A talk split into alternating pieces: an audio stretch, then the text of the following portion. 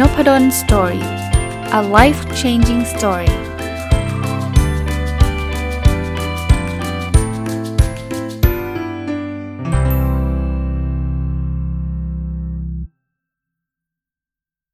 วัสดีครับ ยินดีต้อนรับเข้าสู่นพดล Story พอดแคสต์นะครับ วันนี้หยิบหนังสือเล่มหนึ่งมารีวิวนะครับ หนังสือเล่มนี้ชื่อว่าเจ๊งในกระดาษนะครับ เขียนโดยคุณต่อเพนกวิน หรือคุณธนพงษ์วงชินศรีนะครับ ต้อง ก่อนอื่นขอขอบคุณคุณต่อก่อนนะ ที่กุณาให้เกียรติขอคำนิยมจากผมอันแรกเลยนะ กับจากสำนักพิมพ์ I am the best นะครับ แล้วก็ให้เกียรติส่งหนังสือเล่มนี้พร้อมข้อความแล้วก็ลายเซ็นมาด้วยนะครับ เพราะนั้นเล่มนี้จริง ๆ ได้อ่านตั้งแต่ตอนที่ผมได้มีโอกาสเขียนคำนิยมแล้วเขาส่งต้นฉบับที่ยังไม่ใช่เล่มนี้เป็นฟูลเป็นแบบพิมพ์ออกมานะครับ เป็นไฟล์มาส่งมาให้ตั้งแต่แรกเนี่ยก็ก็ได้มีโอกาสอ่านมาแล้ว แต่ว่า พอมาเป็นเล่มเนี่ยกก็รอจังหวะนะให้ออกมาเป็นเล่มก่อน แล้วก็มีจังหวะก็ก็อยากจะมารีวิวให้ฟังนะครับผมผมชื่นชอบหนังสือเล่มนี้เพราะว่าเขียนโดยคนที่ทำธุรกิจจริง ๆ เลยนะครับคุณต่อเพนกวินก็ทำธุรกิจร้านอาหารจริง ๆ เลยนะครับ แล้วก็มีหลายบทบาทมากเลยหนังสือก็เขาว่าเจ๊งในกระดาษก็คือ ก่อนที่จะทำธุรกิจเนี่ยก็ต้องลองคิดหน้าคิดหลังวางแผนให้ดีก่อน ไม่ใช่ มั่วซั่วสุ่มไปเรื่อยอันนั้นนะถ้าเกิดเจ๊งอันนั้นเจ๊งเงินจริงนะครับ เจ๊งในกระดาษเนี่ยเราจะได้รู้แล้วจะได้ปิดจุดอ่อน หรือว่าลดจุดอ่อนนั้นลง หรือแม้กระทั่งถ้าลดไม่ได้จริงเราอาจจะได้ตัดสินใจไม่ทำธุรกิจนั้นก็ได้นะแทนที่จะต้องเสียเงินเสียทองไป แล้วก็ค่อยมานั่งรู้เรียนรู้ทีหลังว่าโอ้ไม่ควรเลยอะไรเงี้ยนั้นเจ๊งในกระดาษนี่คุ้มกว่านะครับหนังสือเล่มนี้มีหลายเรื่องนะ บางเรื่องก็เป็นเทคนิคลงตัวลงตัวเลข ซึ่งซึ่งคงมาพูดในพอดแคสต์อาจจะไม่ค่อยเหมาะสักเท่าไหร่ ราะว่ามันมันมันจะติดตามได้ยาก แต่ว่าจะเอาไมซ์เซตหรือข้อคิดต่างๆ มาเล่าให้ฟังนะครับ อันแรกก่อนเลยสำหรับคนที่อยากทำธุรกิจเนี่ยคุณต่อเล่าให้ฟังว่ามันมี 11คำถามที่ต้องถามตัวเองก่อนว่าเราอยากทำธุรกิจนี้จริงหรือไม่นะครับคำถามแรกคือทำไมเราต้องเริ่มทำธุรกิจของตัวเองนะครับ หาเหตุผลให้เจอนะครับคำถามที่ 2 คือเราพร้อมจะอยู่กับสิ่งนี้เป็นเวลาหลายปีหรือเปล่า เพราะธุรกิจเนี่ยมันไม่ใช่ทำแค่ 3 เดือนแล้วเลิกนะ โดยทั่วไปเนี่ยมันก็ต้องเป็นหลายปีแหละนะครับ 3 คือเรามีความรู้ความเข้าใจในการทำธุรกิจมากน้อยแค่ไหน ถ้ายังไม่รู้ก็ต้องไปเตรียมเตรียมพร้อมหาความรู้ก่อน 4 คือเราพร้อมที่จะเหนื่อยและเจอปัญหาตลอดเวลาหรือเปล่า อย่าไปคิดว่าธุรกิจมันเป็นอะไรที่แบบ เออสบายไม่มีอะไรเลยทำละ พอเปิดของขายก็ขายได้ทันทีอะไรเงี้ยมันไม่ได้ง่ายหรือเร็วขนาดนั้นนะครับ 4 คือเราเป็นคนที่รู้ลึกรู้กว้างในธุรกิจที่จะทำมากน้อยแค่ไหน อันนี้ไม่ได้แปลว่าเราต้องอยู่ในธุรกิจนั้น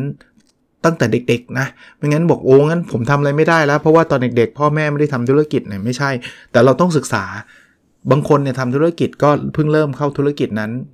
ตอนตอนยุคเรานี่แหละ แต่ไม่ใช่ว่าเข้าไปโดยที่ยังไม่รู้เลยว่า ใครเขาทาอะไรที่ไหนยังไง เพราะนั้นศึกษานะครับ 6. เราชอบตัดสินใจอะไรด้วยตัวเองหรือไม่นะครับเพราะถ้าเกิดไม่ไม่ชอบตัดสินใจไปทำงานประจำดีกว่า พอคนเขาจะสั่งเราเองว่าต้องทำนู่นทำนี่ทำนั่นนะครับ 7. เรามีศักยภาพรับความเสี่ยงได้มากน้อยแค่ไหน ถ้าทำธุรกิจคุณต้องรับความเสี่ยงมากกว่าทำงานประจำอยู่แล้วโดยธรรมชาตินะทั่วไปเป็นแบบนั้น 8. เราเป็นคนมีวินัยการทำงานมากน้อยแค่ไหน ถ้าทำธุรกิจแล้วไม่มีวินัยนี่จบนะ ทำตามใจชอบ อยากทำมั่ง ไม่อยากทำก็หยุดอะไรเงี้ย อันนี้ก็จะเหนื่อย 9 เรารู้โครงสร้างต้นทุนธุรกิจหรือเปล่า หลายคนมาแต่ใจครับ แต่ไม่รู้เลยครับว่าเงินเข้าเท่าไหร่เงินออกเท่าไหร่อย่างนั้นคุณก็เจ๊งนะครับสิบเรามีแต้มต่ออะไรบ้างในในธุรกิจ บางอย่างถ้าเกิดคุณมีแต้มต่อคุณจะช่วยคุณได้เยอะเลย เช่น คุณรู้จักคนเยอะในในในธุรกิจนี้หรือว่าคุณเรียนมาทางด้านนี้มีความรู้เบื้องต้น หรือความรู้เชิงลึกในธุรกิจเหล่านี้อะไรเงี้ยมันจะช่วยคุณได้ และ 11 เรามีจุดแข็งอะไรในธุรกิจทำขึ้นมาแล้วมันมีความโดดเด่นแตกต่างยังไงนะครับ คุณตอบเพนกวินก็บอกว่าเราจะพูดจุดจุดแข็งเป็นหลัก เพราะว่าจุดอ่อนมันมีมีมีเยอะแยะ เราไม่สามารถปิดจุดอ่อนได้หมด ถึงแม้จะปิดได้หมด เราก็จะไม่มีใครจำเราได้ คนจำจำจุดแข็งนะครับ ว่าโอ้ถ้าอันนี้ต้องเรื่องนี้เรื่องออบริการต้องที่นี่เลยอย่างเงี้ยนะครับ ก็จะเวิร์กกว่า ถัดไปนะครับก็พูดถึง 9 สิ่งที่ต้องเข้าใจก่อนเริ่มต้นทำธุรกิจอะอันนี้เหมาะสำหรับคนอยากจะเริ่มต้นทำนะครับบอกข้อแรกคือ 1. พนักงงานที่เก่งไม่ได้หมายความว่าจะเป็นเจ้าของธุรกิจที่เก่งได้บางคนเนี่ยทำงานดีมากนะทำแบบทำแบบโหเอาสมมติทำบัญชีเก่งมาก รุ่งเลย เจ้านายชื่นชมออกมาตั้งบริษัทบัญชีจะเจ๊งเพราะว่ามันไม่ใช่แค่ทำบัญชีเก่งอย่างเดียวไง มันต้องมีการตลาด มันต้องบริหารจัดการเงินทุน มันต้องมีเรื่อง HR เรื่องคนเรื่องหลาย ๆ เรื่องเนี่ย มันไม่ได้การันตีนะว่าคุณเป็นนักบัญชีเก่ง แล้วคุณจะเปิดเปิดบริษัทสอบบัญชี แล้วจะประสบความสำเร็จเสมอไปนะครับสคือธุรกิจที่ลงทุนน้อยก็มีโอกาสสร้างไรายได้ได้น้อยและมีอายุสั้นคือไม่ได้บอกให้ทุกคนพยายามใช้เงินลงทุนเยอะๆนะ แต่ว่าต้องยอมรับว่าบางทีมัน มันมีเงินลงทุนน้อยมันเข้ามาง่ายไงโอกาสมันก็จะไม่ได้เยอะมากนักหรอกนะครับ เพราะว่าทุกคนก็เข้ามาได้ แล้วก็บางทีมันก็ชั่วคราวหรือเอาแรงเราไปแลกเนี่ยมันก็มันก็ได้เฉพาะแค่แรงเรามีนะครับ 3 คืออย่าเลือกธุรกิจที่ใครบอกว่าดี แต่ให้เลือกธุรกิจที่เราชอบและมีความรู้เรื่องนั้นจริงๆมันมีอยู่ช่วงหนึ่งจำได้ไหมคานมชานมไข่มุกดังมากเฮ้ยขายกันเปิดขายกันแบบนั้นบางทีเราไม่ได้ชอบนะแล้วเราก็ไม่ได้ ไม่ได้รู้ลึกเรื่องนั้นเนี่ยแล้วไปทำก็เจ๊งและไอ้พวกที่มันมาเขาเรียกเทรนดี้อะแบบใครๆบอกว่าดีเดี๋ยวแป๊บเดียวมันก็หายฮะเทรนมันก็จะตกไป นี่พูดแบบนี้ไม่ได้ว่าใครขายขายชาตินมไข่มุกแล้วจะเจ๊งนะครับ มีคนขายแล้วกำไรจนถึงปัจจุบันก็มีนะฮะแต่กำลังจะยกตัวอย่างว่าบางอย่างเนี่ยถ้าเราไม่รู้ลึกรู้จริงเนี่ยเราก็จะจะจะไม่ประสบความสำเร็จ ถึงแม้ว่าตอนนั้นจะเป็นเรื่องฮิตก็ตามนะครับ 4 คือระบบคือสิ่งที่ทำให้ธุรกิจเติบโตอย่างมั่นคง จะทำธุรกิจต้องมีระบบนะ ไม่ใช่แบบลุยไปมั่วซั่วหนังสือเล่มนี้ก็เป็นหนึ่งในหนังสือที่ดีสำหรับคนที่อยากทำธุรกิจเนี่ยลองดูระบบ 5. นะครับ อย่าลงเงินทั้งหมดที่มีไปกับธุรกิจให้เผื่อก๊อก 2 ไว้ด้วย เพราะอะไรครับ เพราะธุรกิจอะไม่มีใครการันตีหรอกว่าลงครั้งแรกจะสำเร็จ แน่นอนมันต้องมีการลงทุนใช่ แต่ว่าไม่ใช่แบบคู่นี้ยืมสินลงมันแบบทุ่มสุดตัว all in น่ะที่เขาบอก all in คือแบบทำร้อยเปอร์เซ็นต์เต็มที่ ถ้าเจ๊งมาคุณจะเจ็บหนัก เก็บไว้นะครับ ยังไม่ต้องรวยเร็วขนาดแบบร้อยเท่าพันเท่าตั้งแต่แรกหรอก ซึ่งโอกาสแบบนั้นก็น้อยนะครับ เอาไว้ถ้ามันทำแล้วมันพอเข้าที่เข้าทางเราจะขยายค่อยว่ากัน 6. ต่อให้ลงทุนในธุรกิจแฟรนไชส์เราก็ต้องลงไปดูธุรกิจเองด้วย บางคนบอกแฟรนไชส์เลย แฟรนไชส์คือแบบเขามีระบบมาให้เราแล้ว เสร็จแล้วเราแค่ไปจ่ายเงินให้เขาค่าเขาเรียกว่าค่าเป็นแฟรนไชส์เขาซื้อแฟรนไชส์เข้ามา ทุกอย่างง่ายไม่ได้คุณต้องดูธุรกิจคุณด้วยนะ ไม่ใช่ว่าแฟรนไชส์จะสำเร็จเสมอไปนะครับ 7. ไม่มีธุรกิจไหนดีที่สุด มีแต่เหมาะหรือไม่เหมาะกับเรา บางอย่างเนี่ยมันดีสำหรับบางคนนะเนื่องจากไลฟ์สไตล์ไม่เหมือนกันความชอบไม่เหมือนกัน ความรู้ไม่เหมือนกัน เห็นเพื่อนทำแล้ว work ไม่ได้แปลว่าเราจะมาทำแล้ว work เพื่อนทำแล้วไม่ work ไม่ได้แปลว่าเราจะมาทำแล้วจะไม่ work เหมือนเพื่อนเหมือนกัน บางอย่างเพื่อนทำไม่ work มันเหมาะกับเราเราทำแล้ว work ก็ได้ กับการบางอย่างเพื่อนเพื่อนทำแล้วมันดี เราเอามาทำจริงไม่ไม่เห็นดี ไม่ได้แปลว่าเพื่อนหลอกนะคือคือแต่ละคนต่างกันนะครับ ให้ผมไปทำธุรกิจท่องเที่ยวเนี่ยผมอาจจะไม่ work เพราะว่าผมไม่ใช่เป็นคนที่ชอบท่องเที่ยว หรือว่ารู้จักนู่นนี่นั่น พบปะผู้คนนะแต่ให้ผมทำเรื่องหนังสือผมอาจจะ work กว่า เพราะผมเป็นธุรกิจที่ผมชอบมากกว่า เหมาะกับผมมากกว่านะแนะครับ อย่าคิดว่าธุรกิจดีจะอยู่ที่ทำเลไหนก็ได้ โดยเฉพาะเรื่องร้านค้า เรื่องร้านอาหาร เฮ้ยถ้าเกิดเราทำอร่อยเดี๋ยว คนก็ตามไปกินน้อยที่นะครับอาจมีไหมมีนะครับ ที่ผมเคยไปกินเนี่ยโอ้โหเข้าซอยไปเป็นแบบ4ี่ห้ากิโล แล้วแบบลึกลับซับซ้อน แต่คนแน่นร้านเลยมีฮะแต่นั่นคือส่วนน้อยฮะไอ้ส่วนใหญ่ที่มันลึกลับซับซ้อน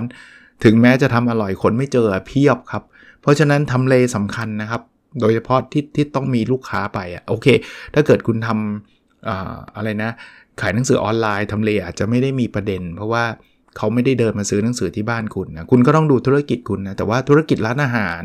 มันก็ต้องเจอง่าย ๆ หน่อยอะ่ะยิ่งง่ายยิ่งดีแล้วทำอร่อยเนี่ยยิ่งเจอง่ายยิ่งยิ่งยิ่งรุ่งนะก้าครับธุรกิจก็เหมือนหุ้นมีทั้งช่วงขึ้นและลงอ่าคุณอย่าไปคิดนะครับว่าทำธุรกิจแล้วมันจะแบบขึ้นตลอดไปฮะไอ้เมื่อกี้ที่เราคุยกันนะครับธุรกิจที่มันมีเทรนด์น่ะมันไม่ได้แปลว่า อุ้ยตอนนี้ขายดีมันจะขายดีแบบนี้ไปตลอดเจนเย็นฮะมันมีขึ้นมีลงครับอ่ามาถึงอีกบทหนึ่งนะครับที่น่าสนใจคือ 8 สิ่งที่คนทำธุรกิจมือใหม่มักพลาดกัน อันนี้ผมว่าเป็นประโยชน์มากเลยนะ เพราะว่า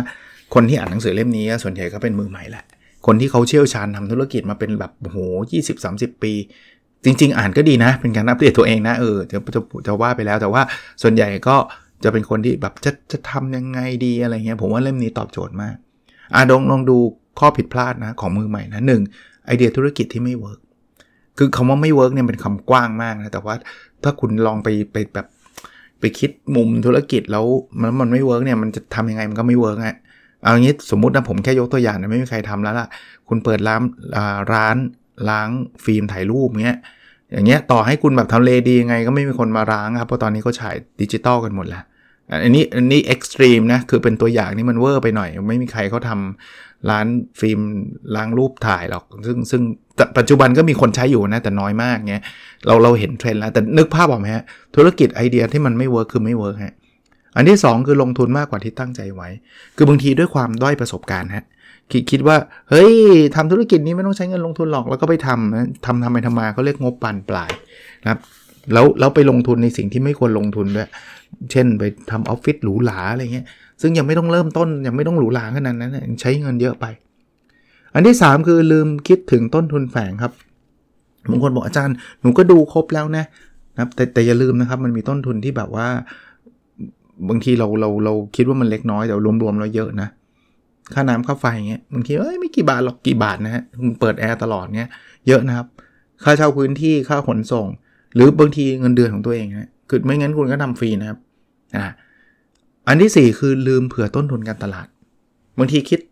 ต้นทุนเสร็จเรียบร้อยลืมฮะ เพราะว่าบางอย่างเนี่ยคุณเนี่ยไปคิดนะว่าคุณมีสินค้าแล้วลูกค้าจะวิ่งเข้ามาคุณเนี่ยคุณอาจจะต้อง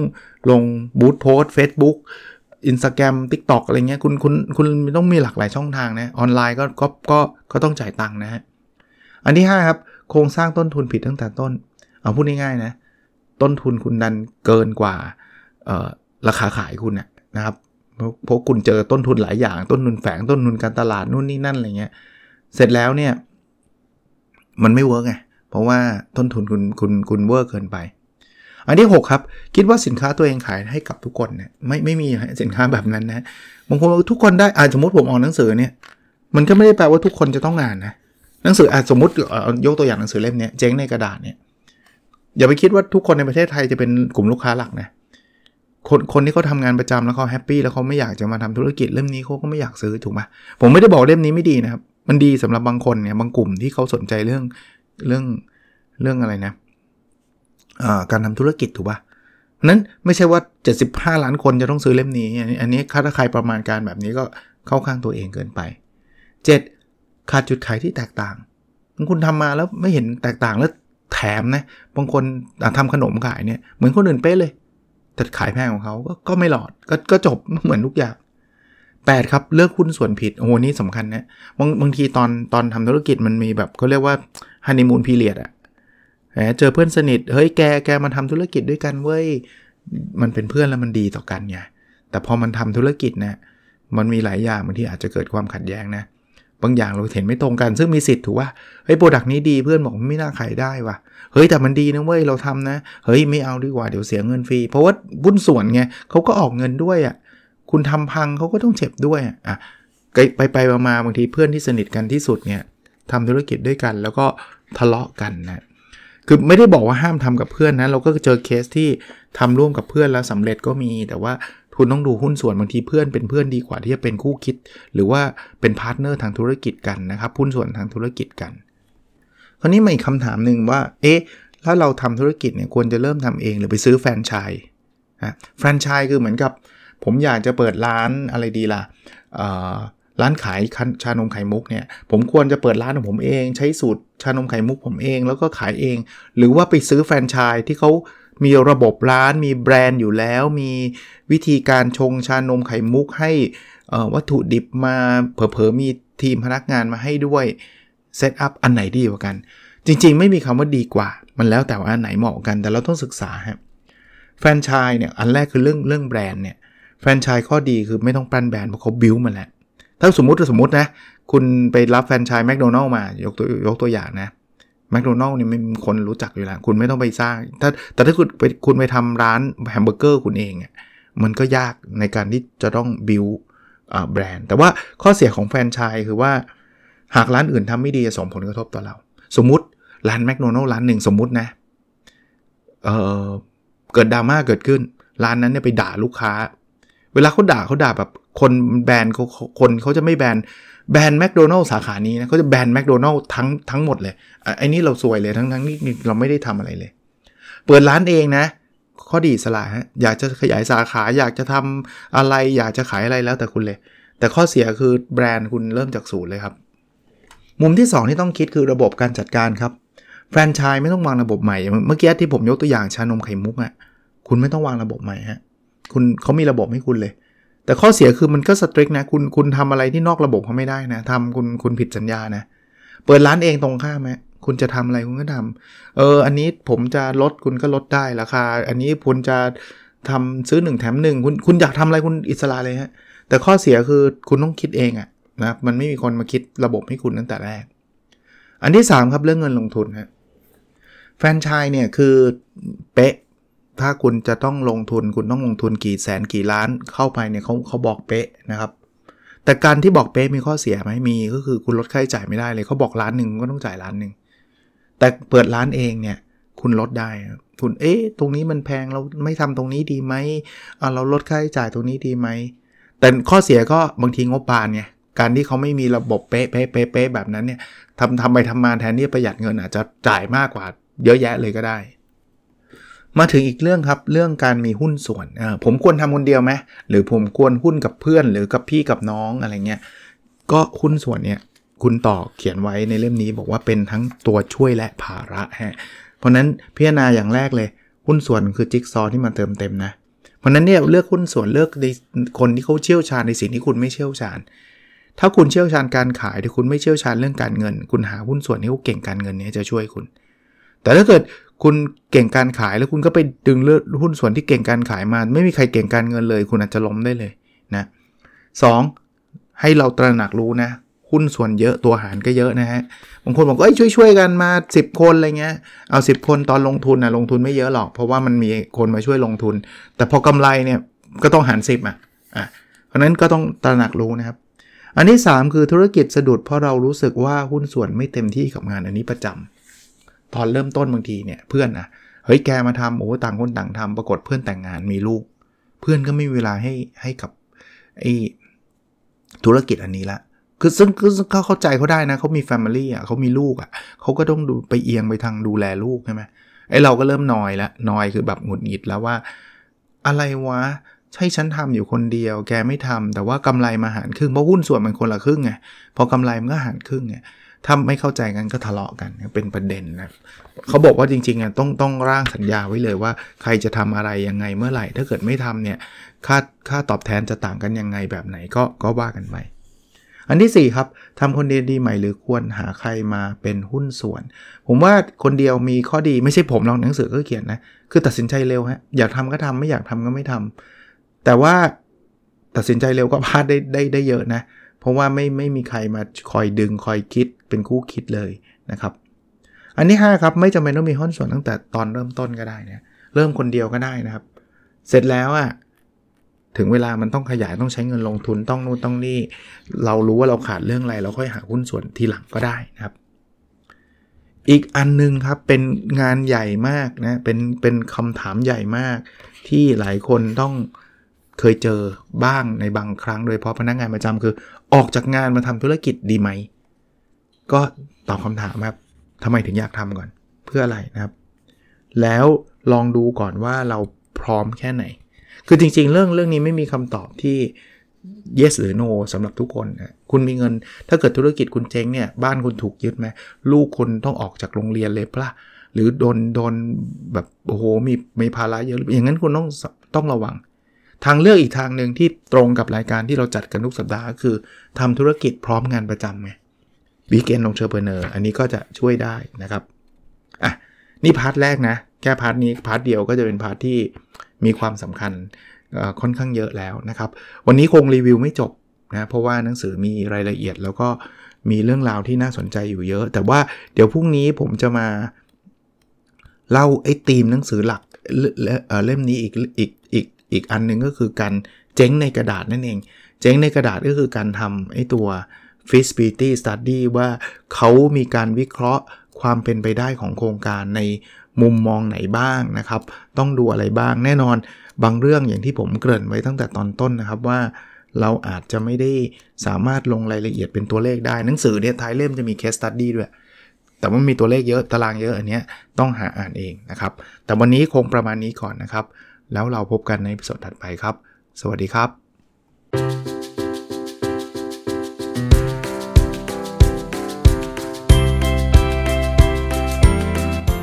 n o p ด d o สตอรี่ a life changing story